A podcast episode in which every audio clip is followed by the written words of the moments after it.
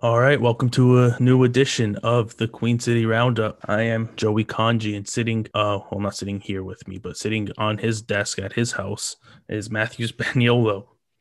Yeah, we're, we're not that close. No, um, so uh, Matt's about to get a haircut soon. He was just telling me, which is, which is fun. We haven't had one of those in like seven months, something like The that. I haven't had many that- at all. The last time that I had a haircut was, I think December. So we're out, we're at about like three, four months. I haven't had one in since July or August Dude, or it's still weird to me that I might be graduating in like friggin' uh, less than two months, which is crazy. I go until the end of April and then I'm done. Mm. So shit's It's getting exciting. weird, man. I mean, it is, but like with the way that things are going, like I don't know what I'm gonna do, and I don't know what I'm gonna do in three months, let alone like six. So Yeah. I'm kind of, I don't know. Anyway, um, we got So- some things to discuss. Before we start discussing, go follow us on our Twitter at Q underscore City Roundup. Um, follow us on Instagram at Queen City Roundup, and um, and look us up on on YouTube, Queen City Roundup. We post some clips from the show, from the show on there. Basically, And, it's um, the same handle for both socials except for Twitter. Yeah, Twitter is not enough. Twitter's the Didn't- only one. Didn't have enough characters. that yeah ran out of characters to put the whole show. So, um, Although um, I, I, I rip on Twitter so much, but considering it's Mhm. the app that I use the most. Speaking of um, posting clips, I made a mistake yesterday while recording, and I accidentally only recorded Matthew for some reason. I don't know what I did, but only Matthew's face showed up in the rec- in the video recording, so I just couldn't post anything to the YouTube. Just me? What? I don't know what I did on my end, so I just have this chat opened Yeah, up on the screen, just- and I'm not I'm not touching anything. So you basically made me look like a YouTuber who's just like streaming for fun. yeah.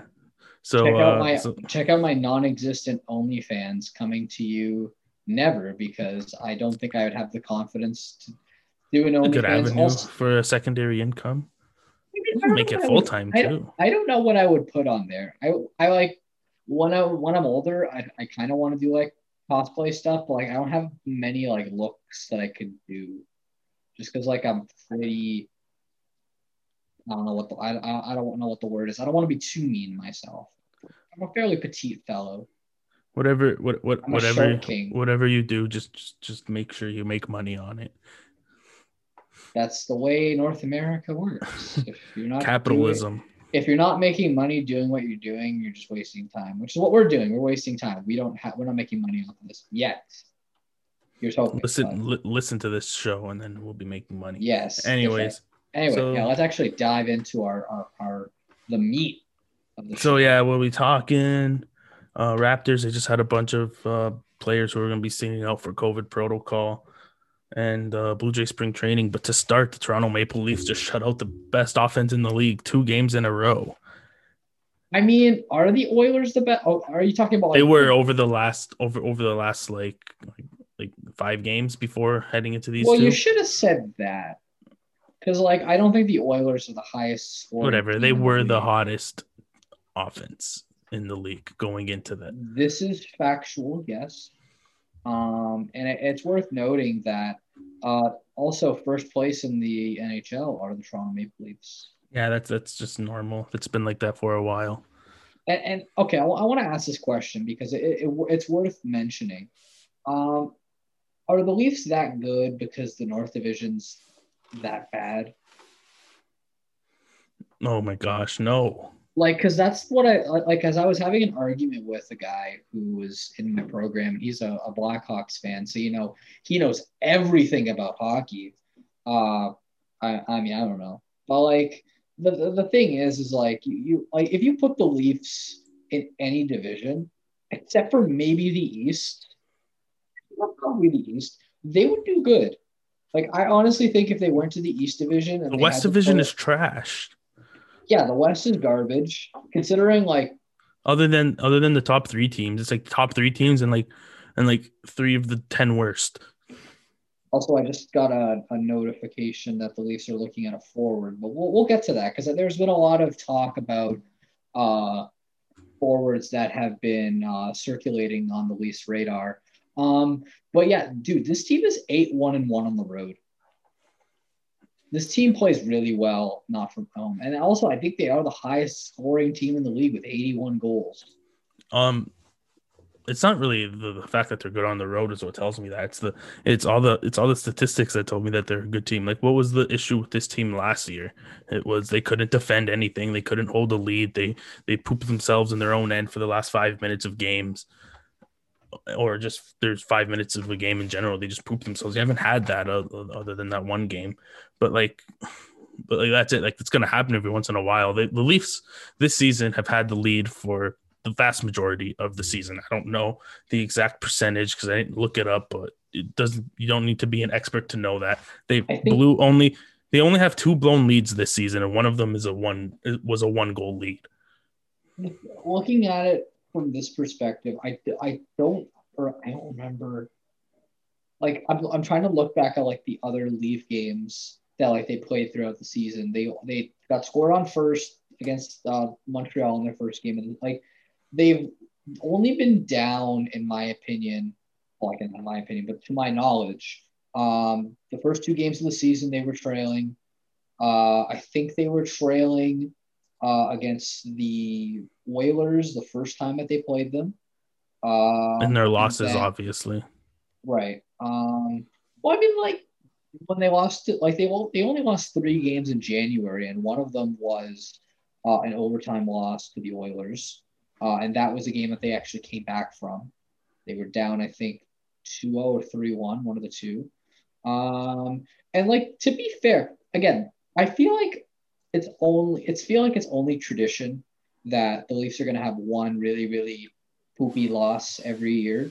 Um, some years more than not, but like I feel like every year has had that loss where it's like, okay, this is like the worst that it's gonna get. like if I were to go back like six seasons ago, the one that comes to mind, and it's not even that bad of a loss. Uh, this was the infamous uh, Peter Horachek era of the Leafs. Do you remember the infamous OEL uh, dump in from center ice that got past Bernier the first time? Yeah. The second time, the first time.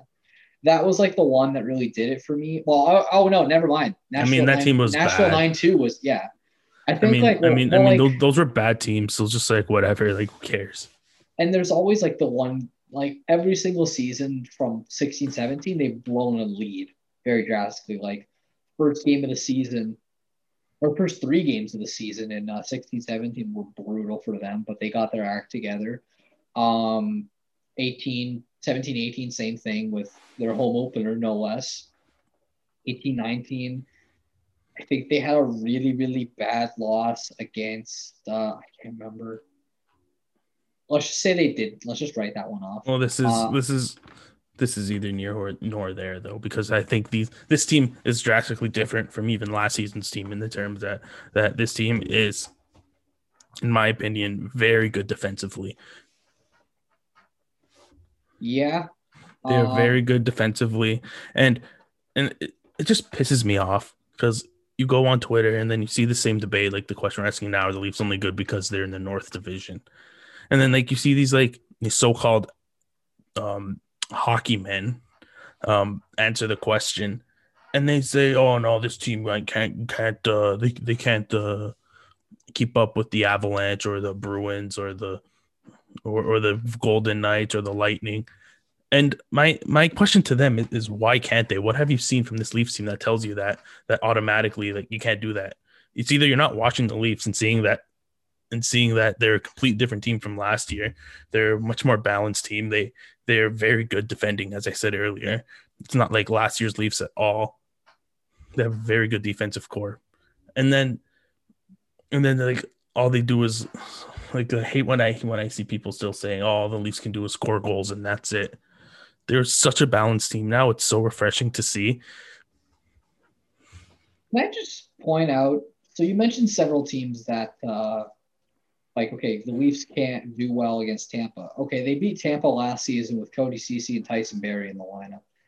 I know, again, different season, but I would argue that Tampa is weaker considering the fact that, you know, they kind of don't have their best player. number, number one scorer in Nikita Kucherov. Well, their best say- player is probably Brayden Point or yeah, Victor that's what, Hedman that, that's what I was saying. I'd say or Point just- Vasilevskiy or they have they have a lot of good players. Um, but like that that's what I'm saying here. Like you know they played them at full strength, and the Leafs were, I think they were still, they weren't at full strength. I think they were losing. I remember they beat them twice just before the world shut down last. year. exactly yeah. So like that like they could beat Tampa. Like that's the thing. Like they always played Tampa really well, even in the years when they weren't really like close to contending. They always played Tampa really well. Like Tampa and Mhm. and Tampa and the Leafs in the in the playoffs, I think would be very fun.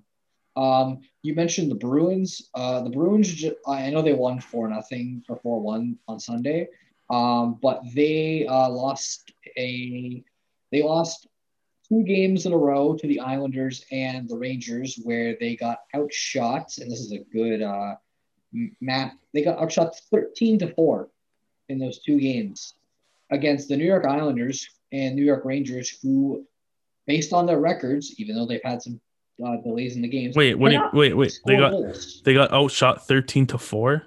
They got outscored 13 to Oh. Okay. And also keep in mind, uh, I just like to point out that uh, Yaroslav Halak has a 903 and Tuukka Rask has an 896.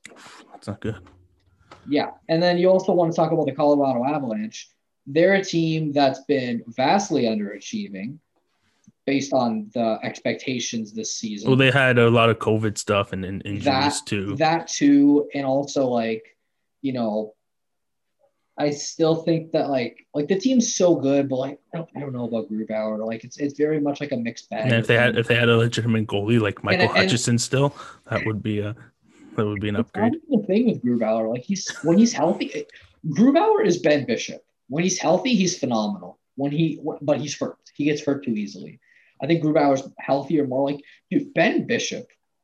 Like I remember, I was fighting for this guy to get a Vezina nomination. Like he should have won the Vezina, I think, like a year or two I ago. mean, Ben Bishop hasn't played at all this season. Exactly. And like, dude, like the guy was on pace for it. And then hmm. like I don't even know what the injury is because I don't follow the stars, but like, dude, like the Leafs goaltending is it's a testament to show you how not just how good the depth is, but it shows you how good a managerial core does when they believe in your players and they don't screw them over and they have a more assertive approach than a, or a more a cooperative approach than an assertive approach. I just learned that today in, in one of my advanced leadership courses. Um, and I know I don't know if we were going to mention the uh, the interview with uh, that ex you don't want to talk about in uh, in a certain former head coach here. I we won't mention it because it's been talked about a lot.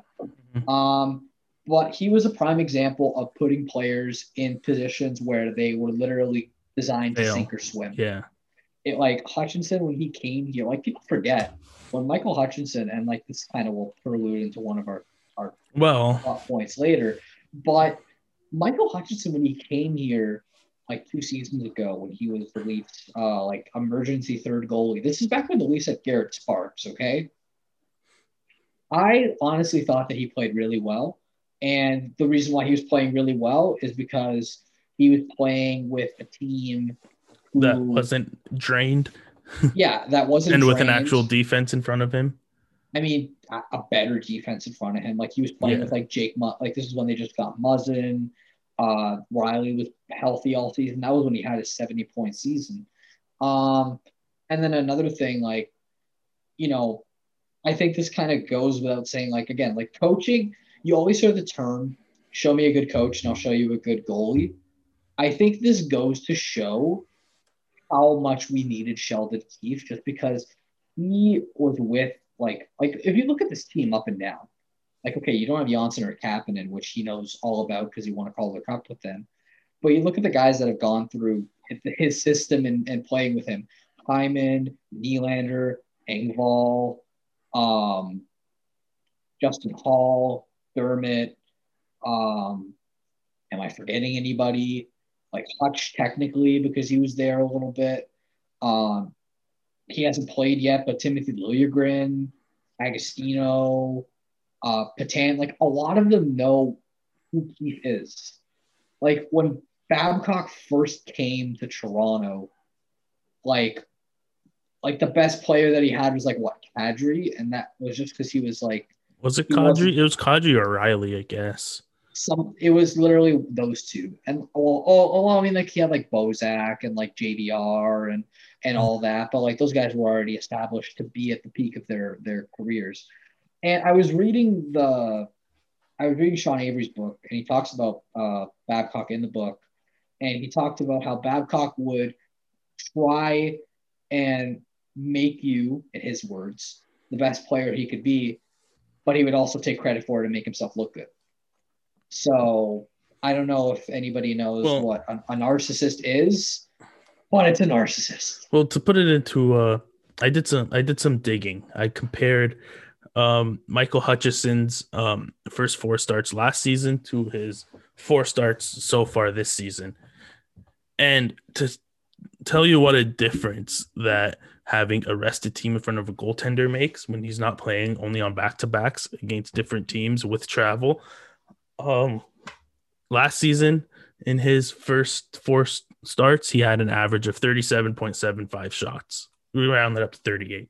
38 shots against, which is extremely high for an average, especially over over his first four games last season. His four games this season, that total went down by seven, 31 shots a game.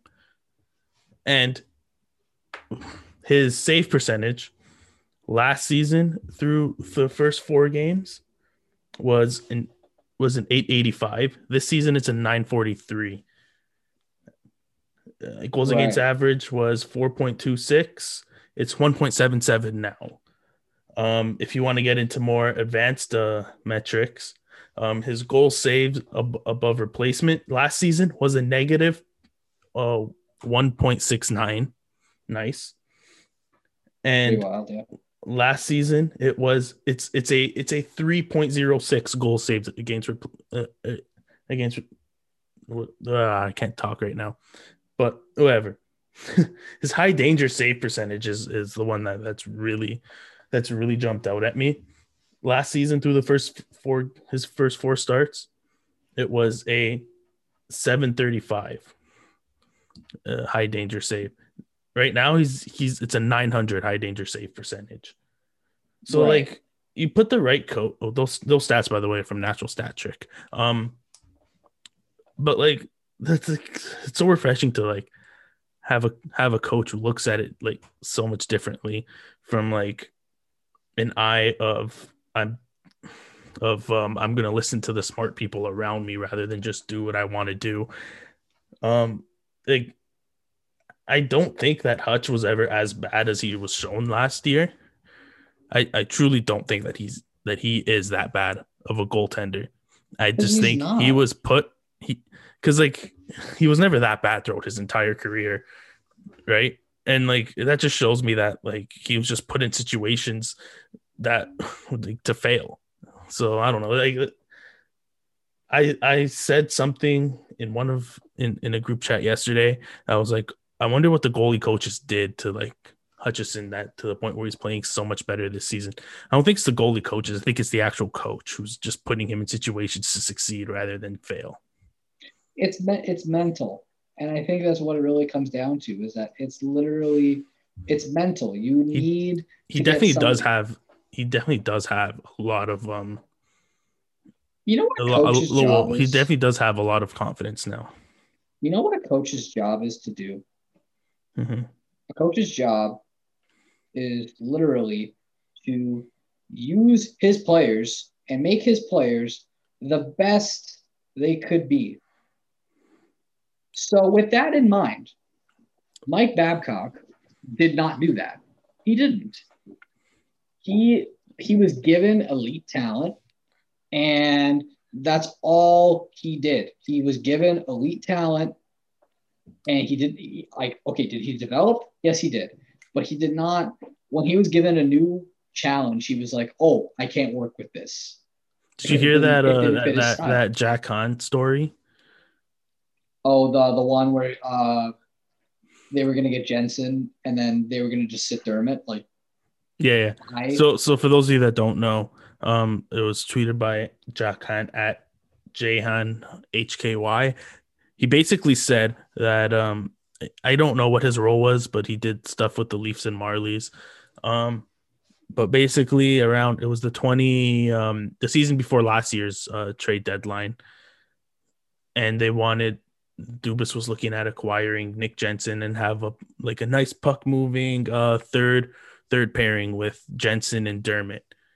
And then Babcock literally told him, "You could do that, but I'm just going to bench. Um, I'm just gonna I'm just gonna bench uh, Dermott and keep it." And like, and I, don't, I don't remember who the third who was the third pairing that year that would have been with Jensen if they did end up making This- that trade because he wouldn't play Dermott. This was eighteen nineteen, so it would have been. It was Was that Holl? he- he No, no, no. playing- he started playing the Holl when it was too late. Um,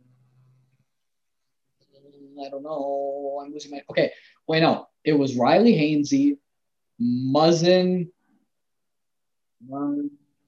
Muzzin Gardiner, I Mhm. think. No, wasn't Gardiner. Wait. Hold on. I don't remember. Anyways, because they had they didn't have Gardiner for a long time, and that's what warranted uh, Dubas to go out and make the trade to go and get a guy like uh, like Jensen like Jake Muzzin. or Well, uh, like well, that was when Muzzin. they got a Muzzin, yeah. So, like it, it like the I there's another name that I'm forgetting. Um, Was it it- Polak? I was so tempted to say Polak. Hold on. Uh, 18, 19. Okay. Was it Oh. Marincin? It was Igor Ozhiganov. So he he was gonna play Ozhiganov Okay, in that wait, wait. role over I remember, I, I remember the pairings. I remember the pairings. This is without Gardiner. So it was Rielly Hainsey, uh, Muzzin Zaitsev, Ooh. and then it was Dermott Ozhiganov. And worth noting, Luis played Ozhiganov 53 games that season. And Justin Holl played uh Justin Holl played a resounding I don't even think 10 games, something like that. Not even. He played 11 games and he put up Hmm. an assist. It was minus five. And then just to just add a little bit of salt to that wound, uh, Igor Ozhiganov is back in Russia and is playing pretty decently uh, with uh, St. Petersburg with uh, 29 points in 54 games. So I'm wondering if it was like the fit man. I'm wondering if it was like every player that Babcock was given that was He- a project, it didn't work. Because like He was an ego. He was he, he he put his ego before everything else because Kyle Dubas had a vision in mind and he got the players together and it and Babcock-. No no no it it wasn't Dubas's fault at all. It- no, but like the thing is, is like way, and then he would he would give he would give um Babcock the players, expecting Babcock to listen to his boss and play them uh in specific roles. But Mike Babcock, because he such a such a big ego, he would you I feel like he would purposely put players that that he didn't like into situations to fail just so he can look at um look at Dubas and be like, "Who told you so?" Was my Mike Babcock Yeah. impersonation. Um, But like it with with Zaitsev and like with uh like I guess like, I guess we're talking about the Mike Babcock shit now because we. I mean, we have to, up. yeah. But like the thing is, is like if you look at guys like like Par Lindholm, like okay, Par Lindholm and like Ozhiganov, those were Dubas like like acquisitions. Zaitsev was a Lou acquisition, and he just didn't work. And like looking at the guys that I mean, to be fair, he worked out, I think he worked out better. I think he worked out better than Ozhiganov in the sense that he's actually still in the NHL. But and then also keep in mind, like here's the thing, and and, and like we, we forgot about this, like Babcock and Lou didn't get along that well either because there was remember that they got Muzzin? Yeah, well, no, Muzzin was was with Dubas. Yeah, But- yeah, yeah. But yeah, he he wanted to play him on the left. Oh yeah, no, no, he got Muzzin. He goes, he goes, oh yeah, where he wasn't right-handed. Like, yeah, and it's like, anyways, but anyways, and you were saying you look at- Babcock and Lou. I miss, I misunderstood you. and like uh, there was a story. I think it was at the draft. It was Lou's first draft, which would have been 2016. Uh, and like they were arguing because they did they were arguing about I don't know it's like in specifics of what, which pick, but like they wanted like Lou wanted one pick and he wanted another, and he wanted so much like say in what they did because like you forget like like I saw a tweet about this last night and I was going to send it to you. Remember when Babcock wanted Hanifin over Marner at four? Oh my god, what a mistake that would have been. Right. And you look at some of the players also that. Gee, I wonder why he got put on the fourth line in his rookie season. Well, see, look, I told you this wasn't going to work. And like you look at some of the guys that that Lou brought in, like okay, like he brought in like Polak came back, whatever. Matt Martin was whatever. You remember the name Connor Carrick? Yeah. About how he was actually a really good top four defenseman, and then Babcock just said, "Screw it, I don't like him anymore." Josh Leivo just was Leivo, locked away in a garage. Leivo, Nikita Soshnikov as well.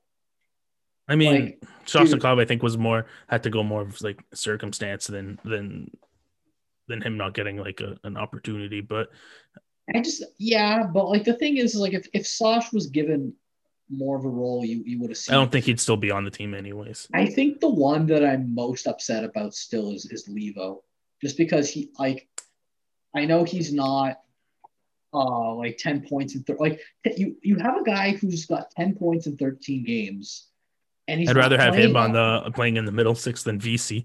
exactly. Like, like I honestly wholeheartedly expected Dubas to sign Leivo back in the offseason just as a I was expecting it too. Just as like a big fuck you to to Babcock, just because like like this guy was a guy that I wanted to see in the lineup. Mm-hmm. And he was so like it wasn't that he was small, it wasn't that he wasn't skilled. He had a shot. It's just I don't know, man. Like I don't know what went wrong in this development, but it just didn't work. Like I don't I, I have no idea. Like but anyway. It was Babcock that, just just looking past, at him and and being like. "You're not playing." So, um, I'm gonna go ahead and uh, I'm gonna name some names uh, that the Leafs have been linked to acquiring on the forward depth. I'll give you my opinion. And yes, because usually you've done this for me, and I'm gonna do this to you. So, the first name that many people have been looking at primarily. Um, it's a surprise. Is, we did not prep for this. Yeah, but like uh, you've seen it. Uh, the one name that I've heard a lot of is Eric Staal. Yes, I would love Eric Staal. Eric Staal now, would optimize would optimize the whole lineup. You put him in at the three C. You can move Kerfoot down to Tavares' as wing. Your second line is Kerfoot, Tavares, and Nylander, which which is a line that has had success in the past. Then you can have Engvall centering Spezza and Boyd on the other line. Like there's so many names that you can put in, drop into that fourth line. Like it's so flexible. I love it. I think like, and yeah. then he's a he's he's a playoff performer too.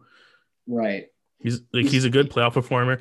And then think about it in the playoffs, teams are gonna have to deal with with Eric Staal, who's not fun to play against. You're gonna to, on on one line. Another line they have to deal with Kerfoot, who's not who's not fun to play against.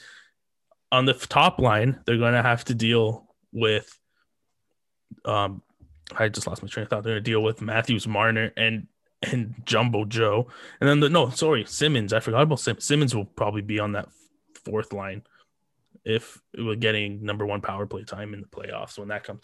And then you have to deal with Simmonds and probably like Engvall and Spezza for another line, which is a line that can that can wreak some havoc in the offensive zone too. Those are like four very complete complete lines and also with with uh with the name Eric Staal, like you know, it's not going to be that hard to actually lineup. Actually, remove Engvall on that on that fourth line. I said because I think if you trade for Staal, Engvall's the one going the other way. I think it's hard. I think Engvall in like a pick or something. I don't. I don't know. I don't think. I, mean, I don't think Engvall's Eric Staal's value is that high. I think Engvall's played really well, and like I don't think he's really like he has, but getting but, flipped. But again, like it's what you're gonna get. I'm not sure. Got to give, got to give something to get something, right? Right. Um. So in addition to that, uh, Mikael Granlund is another name that's been thrown around a lot. I like the idea better of, of Eric Staal. That's like a center who will like optimize the line more because and then you can move. I like the idea of Kerfoot being on JT's wing with Nylander on the other side. Right. And I think in, in reality, that's what uh, you're going to want. I, and also, like, I don't see him playing in the bottom six. He's going to be a top six winger, uh, like through and through. Um, this is one that I was uh, I was looking at earlier in the season. I don't know if it's viable just because of the way that uh, this team's been playing uh, over the last little bit, and also due to the fact that the West is just stupid. Uh, Alex Iafallo. I don't know. I'm not. I'm not as big on him. Like he's just. I feel like he's like a solid player, but like I don't know what what what does he bring that others can't. He's probably a cheaper at a cheaper price tag to acquire than like an Eric Staal or a Granlund, but now this is the one that I was looking at, and like there was there was talk that there would be mutual interest, and they've made trades with. Uh, I feel like this team loves making trades with California. Um, I'm just going to go ahead and throw it out there. Rickard Rakell. I'd have to do more, more looking into that, but I I I take he's a he's a winger, no? Uh, Rakell, yes, he can play both sides of the wing, uh, and he has had a 30 goal season in his career, uh, but has not even topped 20. But he's got 11 points in 22 games, but only two of them are goals. But then again, the Ducks are not scoring, so the Ducks. Who else is going to score on that team, right? Right. Um, I could see them really making a deal um, with, and I have a feeling I, Buffalo's just gonna tear it all down and just have a garage oh sale. God. And then Dude. that's when you go and get your Eric Staal. And oh man, what a treat that would be. If you want to look up like like as much as we make fun of the Habs, at least they kind of technically made the playoffs. Buffalo has been rough for a decade. They've gone through, and I, I went through this. They, they have had a rebuild, like, had a top went three through pick. three or four GMs. They had two top two picks. They've had like four or five coaches, and every single trade that they have made has ba- and signing that they have made have backfired in their face. Jeff Skinner, like, dude, the Skinner one. Taylor Hall doesn't look that good. The Okposo one, but to be fair, that one's more just Okposo not being healthy, which is unfortunate. Uh, Casey Mittelstadt went from looking like a top two center to just being like a friggin' I don't even know what he is. Just a guy. yeah, just another guy. Um, Dylan Cozens not making the uh, impact that many people thought that he would have. He's only gotten four points. And like the fact of the matter is, like, this is a team that's not good.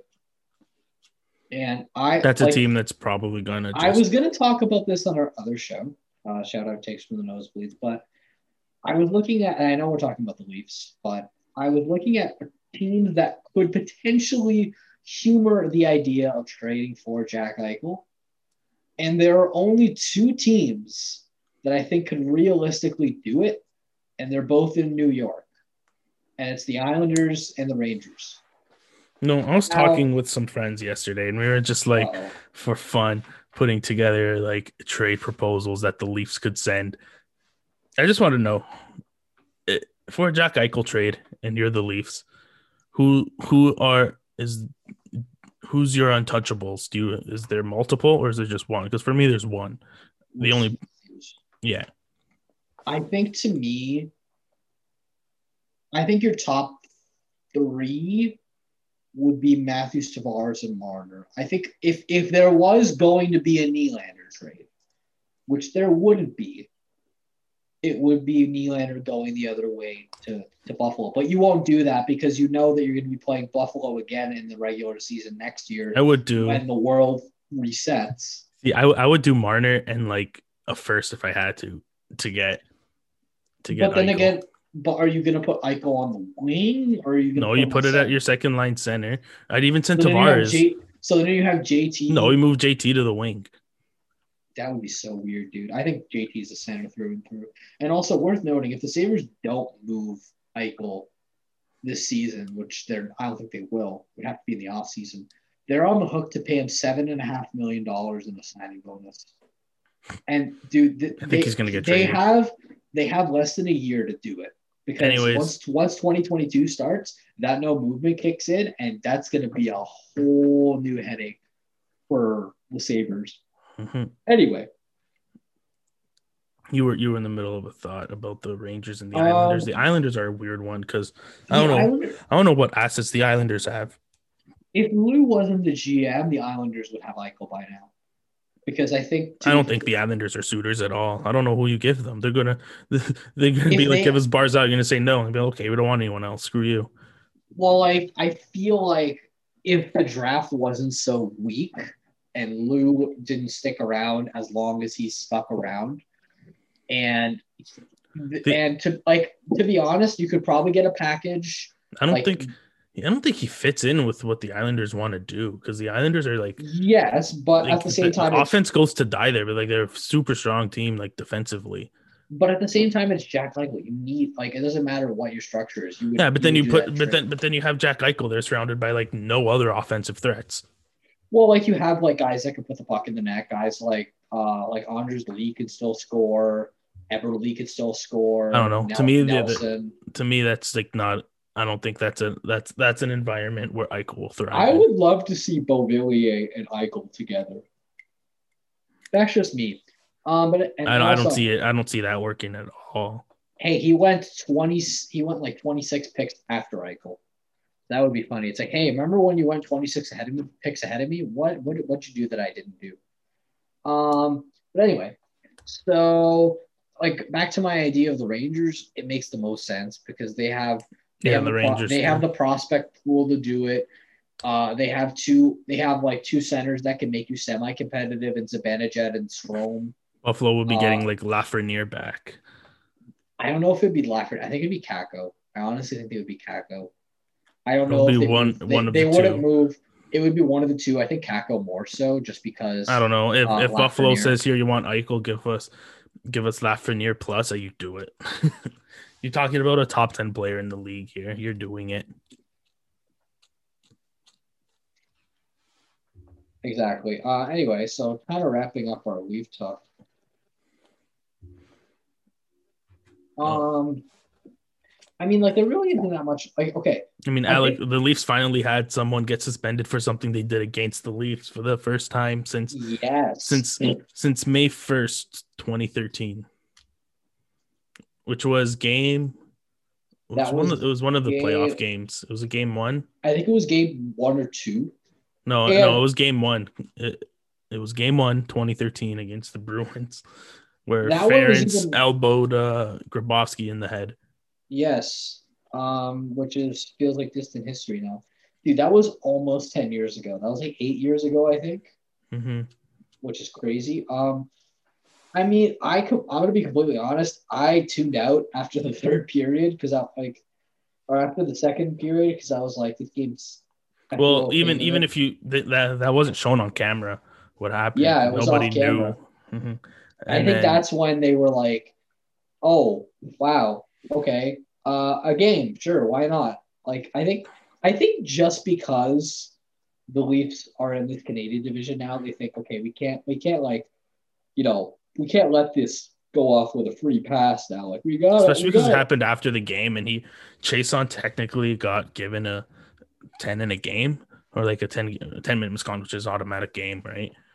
For it, so because that happened after the game, meaning that there was no game for him to get the misconduct in, then they just give him the one game suspension, which which makes sense.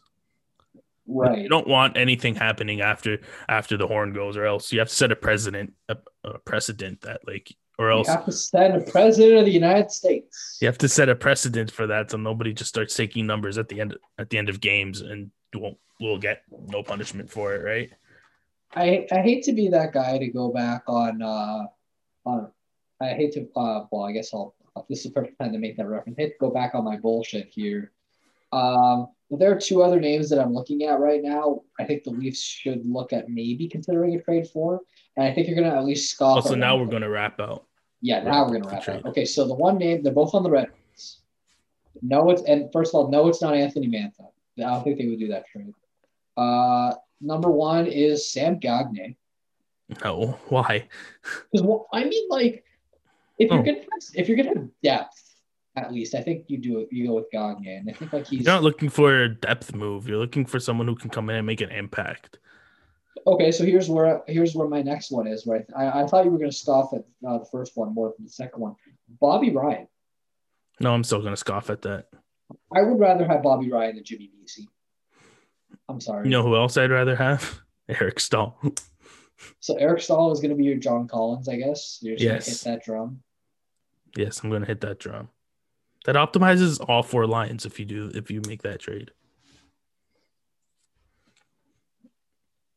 You're Right. up you're upgrading from within, plus he's gonna be your third line center.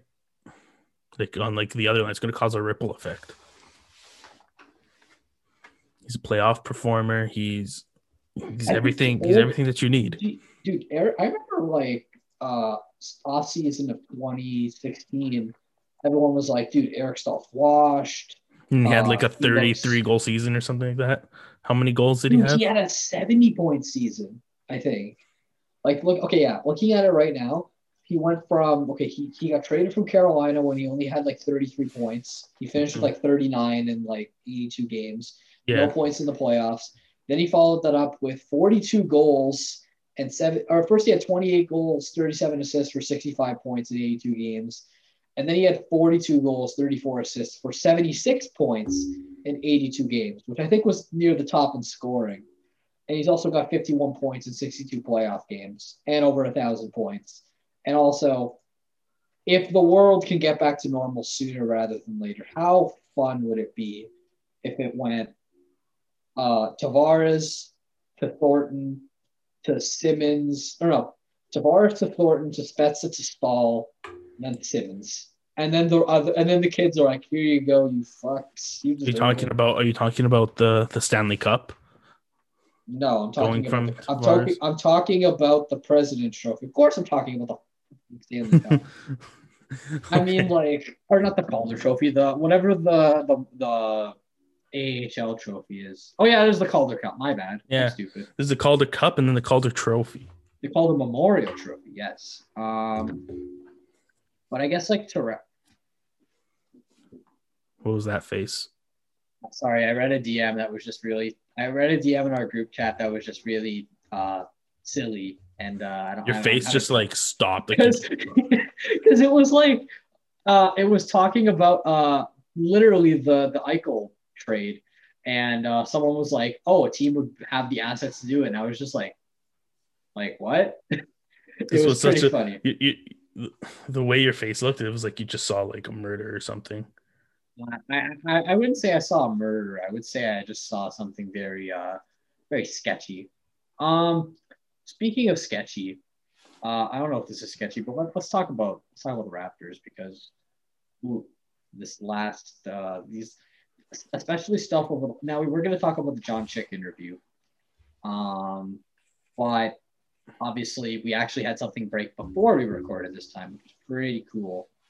Um, but basically, The Raptors uh, have half their team sitting out. And yes. So uh, to put to put it lightly, um, this is for Tim Bontemps or Bond Tips, uh, who is a uh, NBA writer for ESPN. Uh, basically, uh, oh my God. Okay, you need to read that. You need to read that DM before I do. Anyway, uh, so the Raptors will be without uh, Fred VanVleet, OG Anunoby, Pascal Siakam, Malachi Flynn, and Pat McCaw, as well as they won't have Nick Nurse and several other coaches. So, Sergio Scariolo going to be the head coach. yes. Um, I don't know. I don't know why they just don't cancel the games when it gets to like that many people within the organization who have been into contact with someone. Like doing contact tracing and stuff is fun, but that's like it's it's fine. Like it's really it's really good to like make sure that you're being safe and stuff. But when it gets to a certain point like that, when you have like your entire coaching staff basically and and like what is it, five players who need to sit out because of it, I think you just cancel the game at that point. Just they Yeah. should just stop. Like the All Star break's coming, right? Just And, and and it's one of those things where, um, like, listen, I, I think the NBA is doing things probably the best out of any other North American sport league with handling COVID and whatnot. And like, again, we don't know if if any of these players actually have it or not. We don't know for sure. Um, I'm sure players might come out afterwards and say like, you know, I did. Well, as just, uh, basically just based on what we know, they're saying it's just for that, right? Just for uh, con- contact tracing, nothing else really.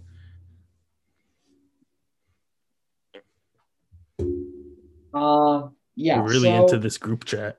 It's fun. Uh, anyway, so I think realistically, like if you look at the Raptors' next couple games, like okay, you're playing the Pistons it's whatever. I think they still have a chance, even with the names that they're not playing.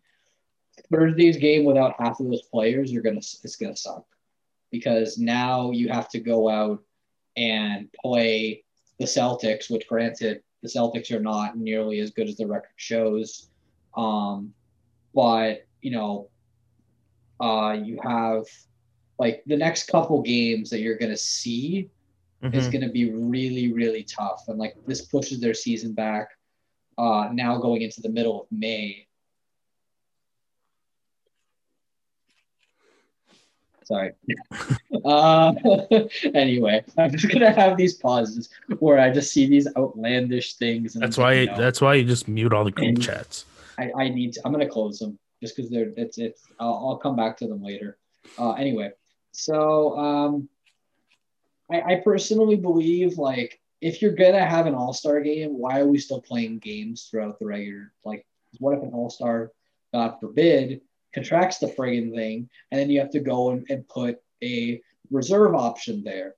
Like, okay, it's the same thing for like, okay, if they have an injury. If one, if basically if one player from like contracts COVID, um, God forbid, between like traveling to the All Star game that essentially puts the whole league at risk at that point, especially if it's not like found right away.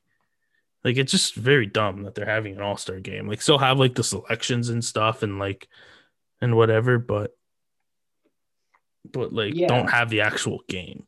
Cause I know that like all-star selections and stuff like like affects like contracts and like the maximum amount of money a player can make and all that. So so like it's something important you have to do. You can still do like the nominations and all that, but and like name the teams. Don't do that. Don't have the actual game. Exactly. And I think like um with with going in into the way that the season is going, like the fact that we're even having an all-star game is just really dumb. Like I, I honestly don't think that like okay, I understand like you want to give the players their respect well, dude, it's the same people that are going to make it every year. It's going to be LeBron. It's going to be AD. It's going to be KD. It's going to be Harden. It's going to be, you know, blah, blah, blah, blah, blah, whatever. It's going to be all of these guys going to the All Star game and they can't even do anything. Like you heard about that stuff with the, the parties in Atlanta, right? Yeah. Where any third party, like, uh, third party, um, but like any form of like party that is not related to the NBA but will host NBA players like is going to be shut down, you know, immediately. And that's really, you know, it, it's really one of those things where I look at it and it's like, you know, there's an easy solution to this. You're not seeing it, but you should just, you know, not have an all star game. It's the equivalent of like, okay, if you know that you can't travel to like I don't know, name me a tropical like a tropical area. Like if you go to like I mean if you're Ted Cruz, you can go anywhere you want, but um, so let's okay, so let's use Cancun, perfect example. Okay. Um you're telling me like, okay, we're not gonna promote travel and have people congregate, but we're gonna have an all-star game in Cancun where you can play, but you can't like party, can't interact with anybody, like it, it's not a spectacle. You can't have these special games, unfortunately, until everyone deems it appropriate to basically resume to their normal lives. You know what I mean? Mm-hmm. Like yeah. that that's what needs to happen. But the problem is, is that this this league and every other league in North America is starting for cash. And they're like, okay, we're gonna go ahead and we're gonna try and throw everything at the wall to make sure that it sticks. Like not to mm-hmm. go back to hockey, but you heard you saw stuff like uh, uh, NBA Top Shot, Yeah. About how hockey wants to to duplicate it, which Mm-hmm. is going to be very interesting because I don't know what to expect. They're trying Uh, something. Saw a lot of people. I, I've seen a lot of people get excited about that. So I, I personally don't. I'm not really too familiar with Top Shot. So like I'm But not. like if like if you want to do something like that, if you want to have like fun with something, like do it. Just Mhm. do it. Like here, like it's one of those things where like you even if you're like so accustomed to something, like just take a gamble, do something new. Like I'm trying to learn that in my life. Why can't a billion dollar sport org that runs the top, you know, basketball players in the world and hosts them. Why can't they do that? Like it, it, it use this thing in between your ears is important And number one. Even though I destroy what is going on in my brain right now, I still at least know, hey, maybe we should do this instead. Um, but anyway, with the Raptors, if once, well, I won't say if, when they are healthy, their second half of the season could be a little better than the first because they have a lot of teams where you look at their schedule. Like, dude, in March alone, minus the game that got postponed uh, tonight, uh, but they play the Pistons four times. Or three more should be four. Should be four wins. Right. That should be four wins right away. The Hawks should be a win. The Hornets should be a win. The Bulls should be a win. The. The Bulls. The Bulls are trending upward. I don't want to write them off that easily with the Bulls. I know, but the Bulls are are very much still a team that's like kind of where we are. Um, Cleveland should be a win. But they're all winnable The- games. The Rockets, the Rockets should be a win. Like OKC should be a win. Like there's there's going to be some challenges. Like Utah, that's that's a big challenge. Even though the Raptors beat them last year, but again, they had better big men last year. And this kind of begs the question now: Does this screw with trade assets because you're losing? I mean, like they're not trading away Fred VanVleet or OG Anunoby because they just signed him. They're not trading away Siakam either. That's like your exactly core three So- for the so future. so your core three is not playing. You don't have uh, Malachi Flynn, which is whatever, and you don't have Pat McCaw, which is whatever.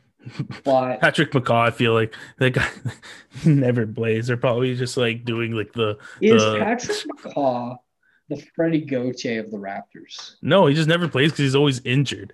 It was like I Yeah. my, my joke was that I made to some of my friends was was uh, when they announced like all the all the cuts from the um, for the COVID list and Patrick McCaw was there. I was like McCaw probably not even in contact with them. They just said it because he never plays anyways. They're just like, oh yeah, just throw McCaw in there too. Yeah, there's like it was like uh, uh, he was with us. Like uh, just you could you could just count him as a write off.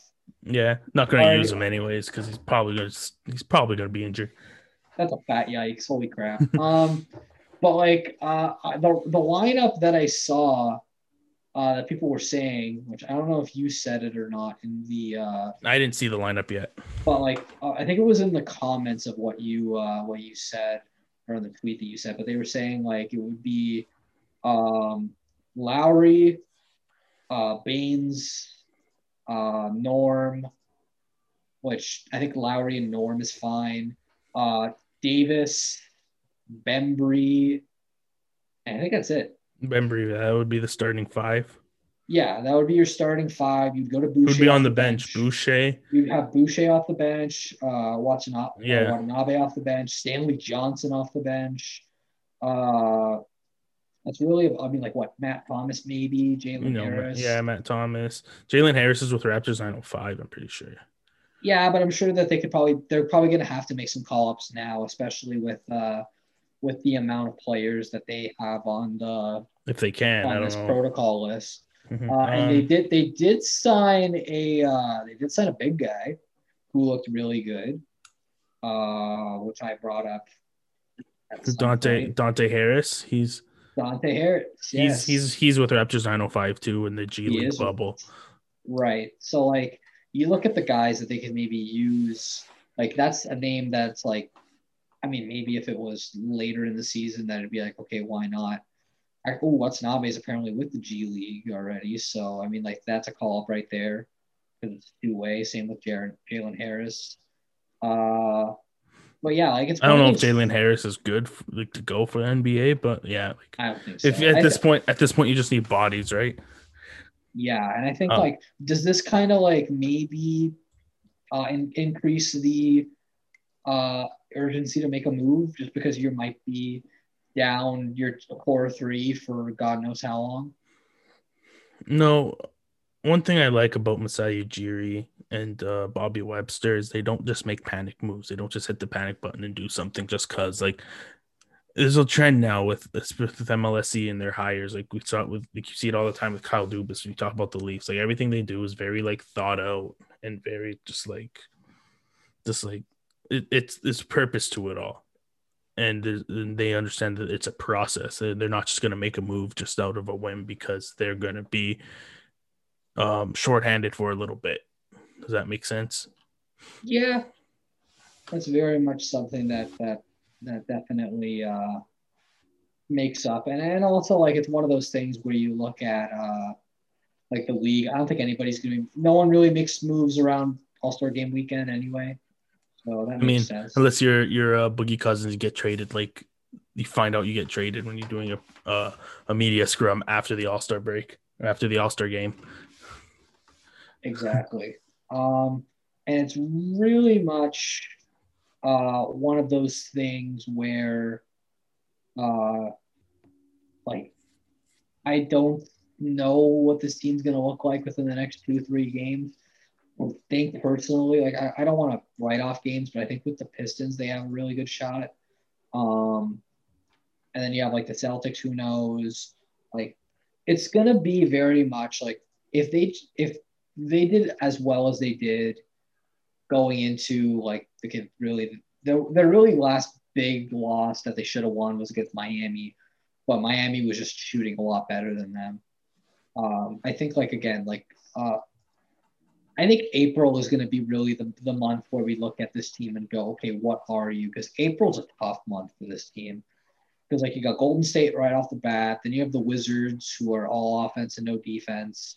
You got the Lakers. I mean, the Wizards are still the Wizards. Yeah, you got the Nets twice. You got the Spurs who are good when healthy. Uh, the Nuggets, uh, and then like you you play. Their May is gonna be actually very tough because like they play literally their all their nine games.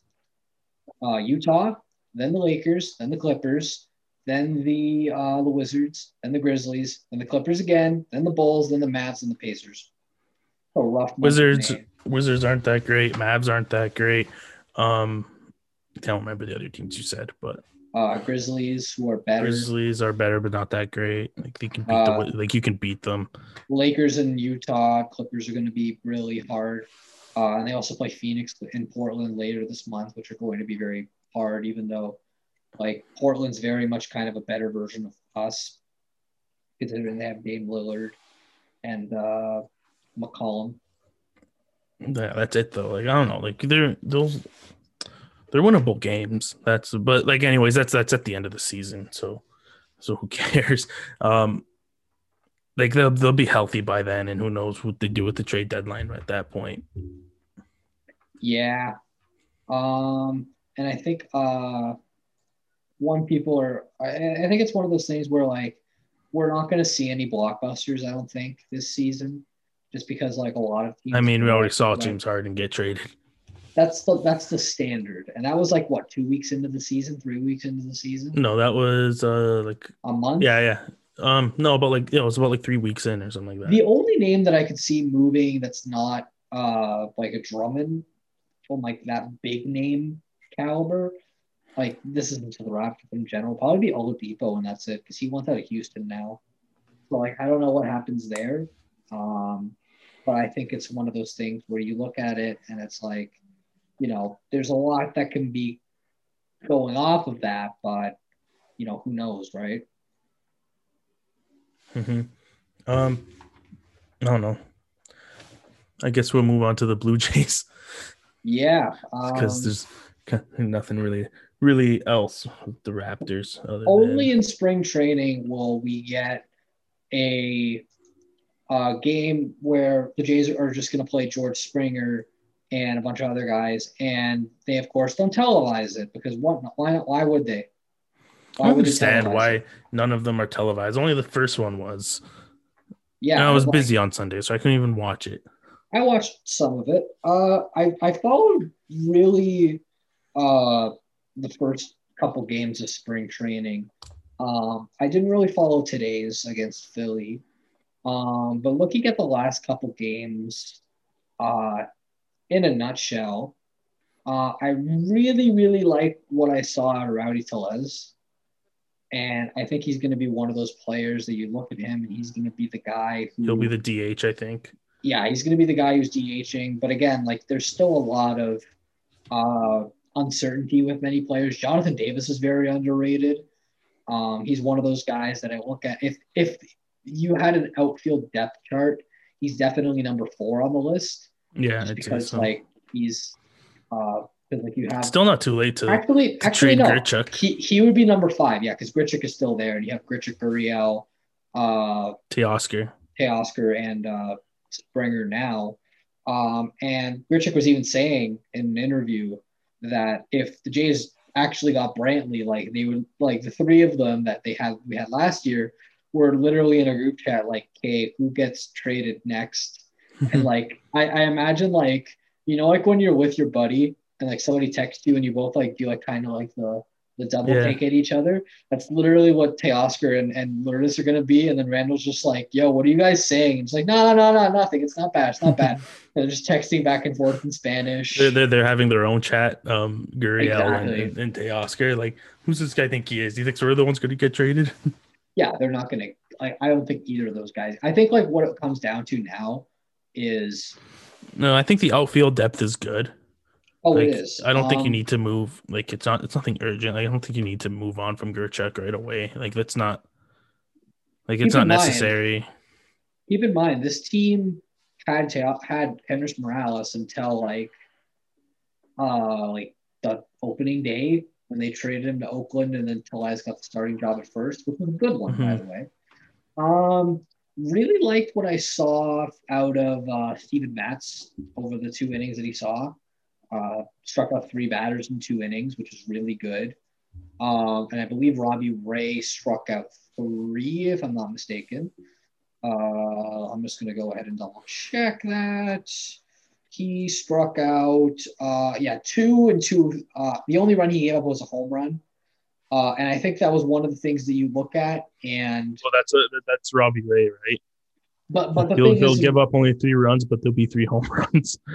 and also, like the, the issue was like with Ray walking batters, and I think that's really something that they're going to work on. But they see obviously some potential in him. Uh, the what's the what's the what's the uh the the joke I saw on Twitter last year after we acquired him? The the classic Robbie Ray uh uh stat line goes like goes like six, three earned, maybe like seven strikeouts, but three home runs allowed and like five walks. yeah, and like that's really one of those things where I look at it and it's like, like he reminds me in a lot of ways of Mark Buehrle, except he throws harder. Because Buehrle was the guy who would like give up two, two, three runs a game, but he would just eat innings for you. And like the Jays do have an innings eater in in Tanner Roark, which I'm surprised, honestly, he's still a Jay. Um, but I, I, heard a guy on the radio today on, on 590. Oh uh, no, I, am I'm, I'm scared as to what no, you're no, about no, to say. It's not bad. It's not bad. It's not bad. Oh, he okay. said that he puts the Jays third in the AL East behind the Rays just because of their starting pitching, which is a fair statement. No, that's because, fair. The starting pitching is is their yeah. weakest as a unit. Uh, I think the, the, the Jays that, probably have like a top three starter in the rotation or in, in the division, but then yeah. the rest of the, the rest of it after that is just like not very good. I think it's one of those things where if Jake Odorizzi, um, like waits until the season to sign because like I'm surprised that he's gone this long without signing. Uh, but it's really one of those things where you look at it and it's like, you know, like you're kind of like gritting your teeth and you're like, mm, I don't know, man. Like it's it's really hard to kind of piece together. Mm-hmm. Um, to me, like looking at like this rotation, it's very much like a mixed. Like there's a couple maybes. Like okay, I think Ray at best is going to be your number three guy. Um, Pearson, we don't know what he's his potential is going to be like yet. I have a feeling they're very high on him. Yeah, but like he he hasn't gotten a full no. Yeah, you still don't know. You, you, still don't know what he is. Right, and um, like you look at a couple of the other guys, like I think Matz could really be a solid addition. Uh, not sold on Roark. Um, and then you also have like guys like Thornton who maybe could do it because he did he does have some stuff that's good. Rookie if he's ever uh, healthy. Yeah, they could try that. Thomas Hatch maybe could uh, you know work and grind away at that. Um, there was another name. Like they have options, but none of them like like they have. They don't have. They don't have that solid number two. Yeah, I think they kind of. What sucked is that they they let Taijuan Walker go, which you and I were both kind of hoping that he would stick around. Um, but again, like this team knows what they have. They have a lot of guys that can start um, and play really well. Um, I think Stripling might be an option, which is something, but I don't really know. I would want to see what Anthony Kay can do in the rotation because he he's got some sparks. Like um, like when like when he first came here, and like he wasn't super duper special. He wasn't. Well, really he also wasn't very popular because they traded because they traded Stroman. Stroman. But there's something there. Like I remember, like when they played the Rays, and he struck out like I think it was like six or seven in five innings, which was really impressive because the Rays are mm-hmm. a good team. Um, and then you look at it as like the way that I've seen him in the brief spring training games that I saw, and this is against the Yankees, who like granted aren't you know at full strength in that game, but like he was he was dominating. He was he was doing pretty good.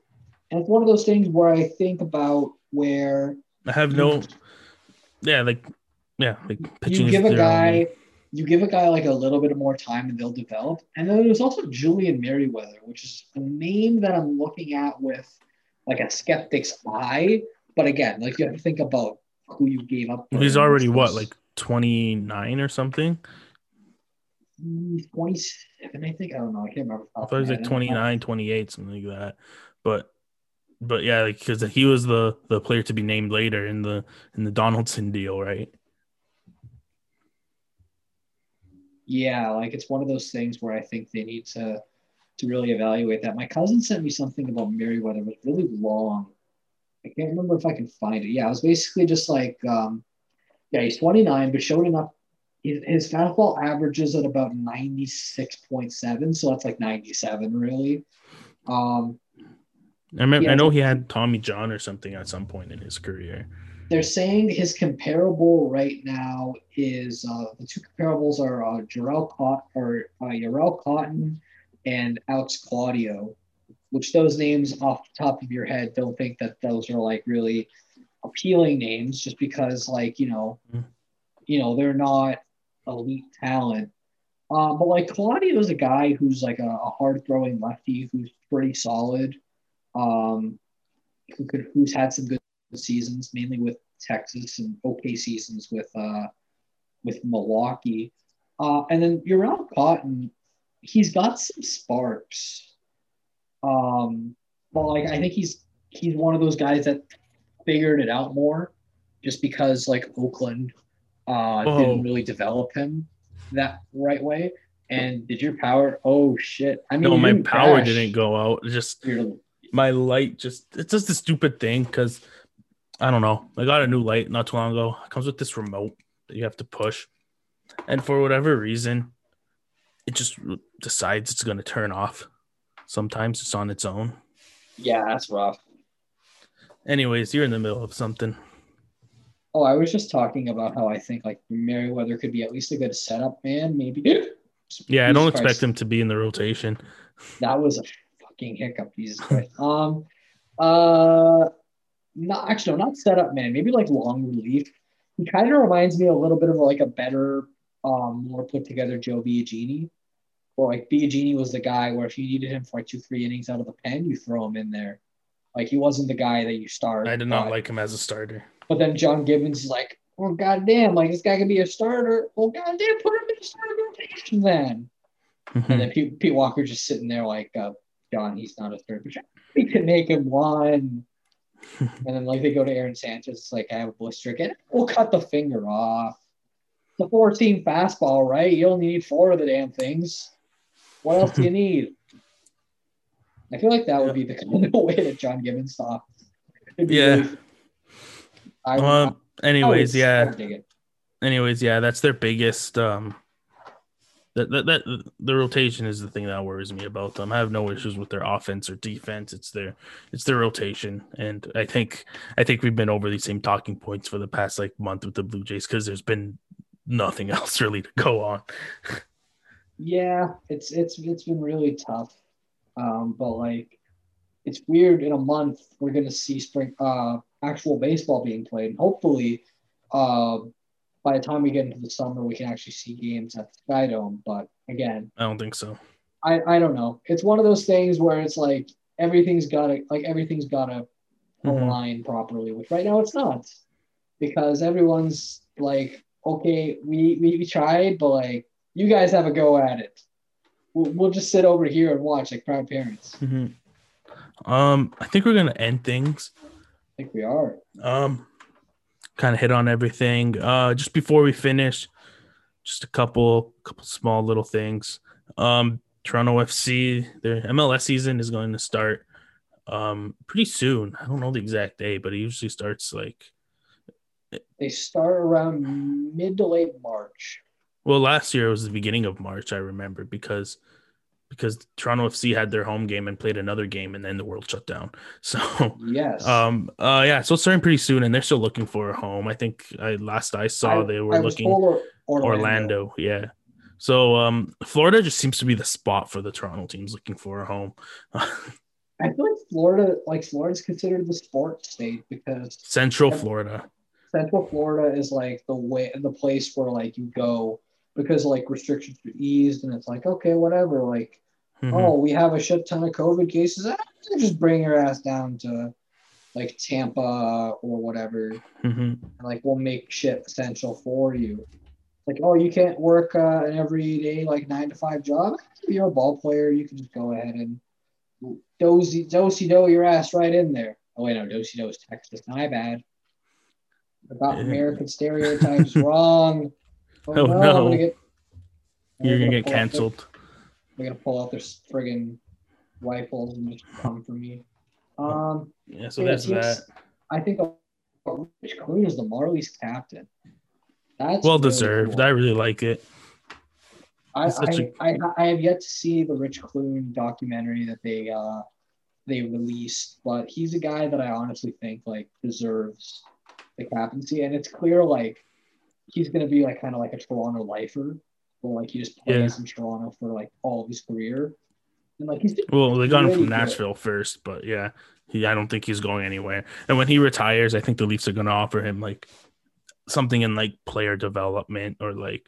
Oh, he's gonna get even with the Marlies. Sure. Yeah, he's he's gonna be working within the Leafs organization for a long time. You want something that I just realized? Rich Clune played almost 140 games in the NHL. That's kind yeah. of crazy. And his best season, arguably, was at the Leafs. He had four assists in 19 games, and uh, he also had 22 penalty minutes. But I think I remember he had like game misconduct. I think once, or I can't remember. Yeah. Uh, oh, he had that he... epic promo or like that interview with the guy where he's like, I told him I was gonna rip that stinking jersey off of his chest, and I'm just like, that that's captain material. Mm-hmm. And uh, yeah, what do you think of Alex Galchenyuk? He made his his uh, Toronto hockey debut, but with the Marlies. It's not going to be for long. I think we see Galch with uh, the Leafs. I like what. I don't know. Dubas really likes these reclamation projects, and I really like they're going how they're going about it. Yeah, and like I think like like I think what it is with Dubas is like he's seen like he's turned a lot of players into man like Justin useful Holl, players. Think, I think Justin Holl is their number one success story. I think number two, maybe Engvall, maybe, but like that's kind of still a work in progress. Um, a lot of the guys are just like new. I think Hutch is kind of going to be like the new project where like we see him get some games in, games in, games in. Okay, speak English. I, was, I, I went almost a show without messing up. Um, and I, I think when it really comes down to like you look at the schedule over the next couple games and like after the Oilers, um, you know, you play Winnipeg, you play the Canucks for two games at home, or no, in Vancouver, sorry. Uh, then you got the Jets for three at home. I think we see maybe a Timothy Liljegren appearance, maybe with Mikko Lehtonen. I don't know.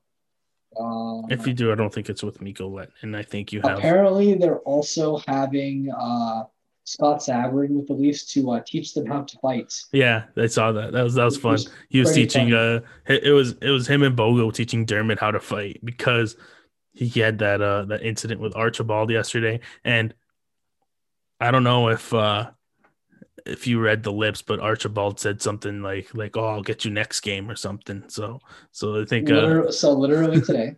yeah, so I think Dermott is uh yeah, Dermott is definitely expecting that he's gonna have to throw the gloves.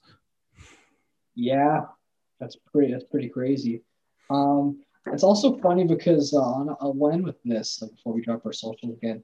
I had a buddy that I went to uh, I went to high school with, and uh, we I saw him ironically like a week or two before the pandemic happened because we had like a reunion for uh, our high school, and uh, I remember specifically.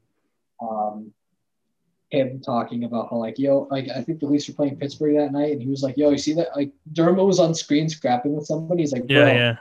I played with some guy who played with Dermott. He made some comment about his girl and he just beat the shit out of him. Like he just roughed him up. And I'm just like is your guy I mean like one's playing pro hockey with the Leafs the other guy is just like you know there. So Mhm. I mean I don't know. Pretty uh pretty weird Anyways, so yeah, that's it for us. Again, um, look at us on YouTube. We'll be posting clips on there. Um, Queen City Roundup on YouTube. Um, Queen City Roundup on Instagram as well, and Q underscore City Roundup on Twitter. Go follow all of those. And Neat. uh, do that all right, we'll see see you next week.